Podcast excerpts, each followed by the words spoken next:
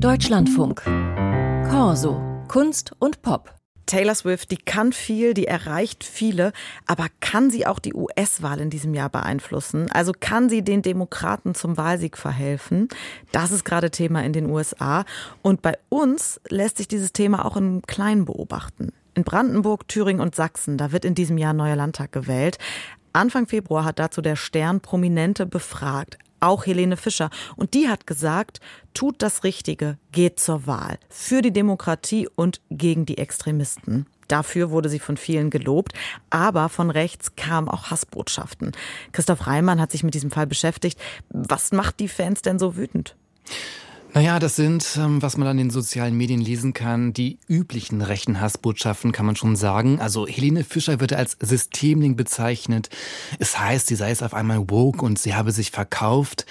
Dabei ist dann nicht immer klar zu sagen, ob das jetzt echte Fans der Sängerin sind, die solche Postings absetzen oder einfach nur Internet-Trolle. Aber ich würde sagen, das Ausmaß dieser rechten Kommentare, das zeigt auf jeden Fall, Fischers Statement gegen die AfD, die scheint nicht so recht zu ihrem Image zu passen. Hm. Das Ding ist ja auch, es hat ja gedauert, bis sie sich mal politisch geäußert hat. Also es war ja lange unklar, ja, wo steht sie denn jetzt irgendwie? Und dann, ist jetzt aber auch schon ein bisschen her, 2018, da hatte sie sich dann ja mal positioniert, beziehungsweise hat ein Zeichen gegen rechts gesetzt. Da ging es damals um diese rassistischen Ausschreitungen in Chemnitz. Also jetzt so komplett neu und überraschend ist das jetzt auch nicht. Also worin genau besteht dann das Missverhältnis?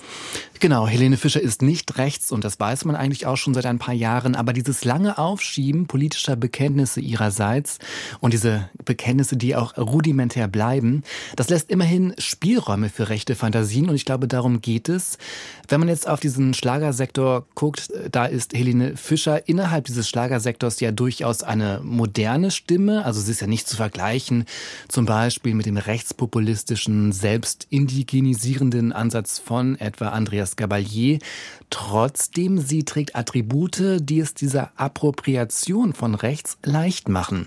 Und darüber habe ich gesprochen mit Vigula Nordsieg. Sie beschäftigt sich in ihrer Arbeit als Journalistin unter anderem mit rechter Popkultur. Und sie sagt, Sie ist schön, sie ist blond. Das wurde durchaus thematisiert von rechten Fans von Helene Fischer, dass sie eben dieses Bild der schönen blonden Frau gibt. Und dazu kommt ihre Texte die sind emotional aufputschend. Also sie sind sehr, sehr pathetisch. Und gerade dadurch, dass diese Lyric-Zeilen auf alles Mögliche anpassbar sind, auf jede Situation, das ist sozusagen für sehr wenig, also für sehr billig Geld sehr viel Gefühl. Also Nordsieg bezieht sich da auf die Floskelhaftigkeit der Texte, die ohne Kontextualisierung eben zu allen Seiten offen sind. Und dazu kommen dann diese äußeren Attribute der vermeintlich stereotypen deutschen Frau.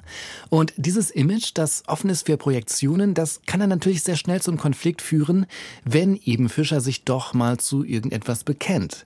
Und was dann noch dazu kommt, die Menschen sind natürlich immer gut im Ausblenden von Widersprüchen, zum Beispiel dem, dass Helene Fischer in Anführungszeichen so deutsch ja dann auch gar nicht ist mit ihren Wurzeln in Russland. Sie ist ja jetzt sogar auf die Welt gekommen in Russland. So, wer jetzt keinen Song von ihr im Kopf hat und dementsprechend auch keine Texte, hast du ein Beispiel? Ja, wir könnten da über den Song Wir brechen das Schweigen sprechen. Das ist ein Song, der ist 2017 erschienen. Und im Text heißt es zum Beispiel, wir brechen das Schweigen und brennen heller als das Licht. Wir brechen das Schweigen und solange die Welt sich dreht, gehen wir unseren Weg. Also das sind Zeilen, die sind ja auf so gut wie alles anwendbar. Könnte und interessant ist, genau, es könnte alles heißen. Und interessant ist, dass Helene Fischer sich mit diesem Song, also genau diesem Song, diesen Zeilen, Teilen dann zum ersten Mal gegen rechte Gewalt bekannt hat. Und zwar ein Jahr nach der Veröffentlichung, also 2018, als Reaktion auf die Ausschreitungen in Chemnitz, die auch schon angesprochen wurden. Und hierzu dann nochmal die Journalistin Viola Nordsieg. Das war ja der Song, wo sie dann sich 2018 irgendwie da positioniert hat zum ersten Mal. Und hat dann auf der Bühne halt ganz klar gesagt, dass der gegen rechts gerichtet sein soll. Hätte sie das nicht gesagt, könnte man diesen Songtext für genau alles verwenden, was einem einfällt. Man könnte ihn ganz wunderbar auch verwenden für eine rechte Sache, um zum Beispiel den Umsturz zu planen. Ja, und auch wenn ich jetzt nicht sagen will, dass Helene Fischer es auf diese Interpretation angelegt hat, man darf ihr zumindest unterstellen, dass sie freiwillig auch bewusst das Risiko eingeht, falsch verstanden zu werden zugunsten einer größeren Hörerschaft. Es gibt da ja schon Parallelen zu Taylor Swift. Die hat sich ja auch sehr lange so politisch so ein bisschen nicht verortbar gezeigt. Sie war die unpolitische Country-Sängerin und hat sich auch erst 2018 dann für die Demokraten und gegen Trump ausgesprochen. Jetzt wird sogar gemutmaßt, ob sie die Wahl mit beeinflussen oder sogar entscheiden könnte. Kann Helene Fischer das auch? Es ist auf jeden Fall schon interessant, dass Helene Fischer eine ähnliche Kommunikationsstrategie fährt wie Taylor Swift. Trotzdem würde ich sagen, sind die Verhältnisse andere. Also in den USA ist es ja so, da geben mehr als die Hälfte der Einwohner an, Taylor Swift-Fan zu sein. Und auch deshalb wird Swift in den USA so stark politisiert, sie wird verunglimpft und etwa von Trump-Unterstützern, wie wir das gerade erleben, mit so einer Verschwörungstheorie überzogen.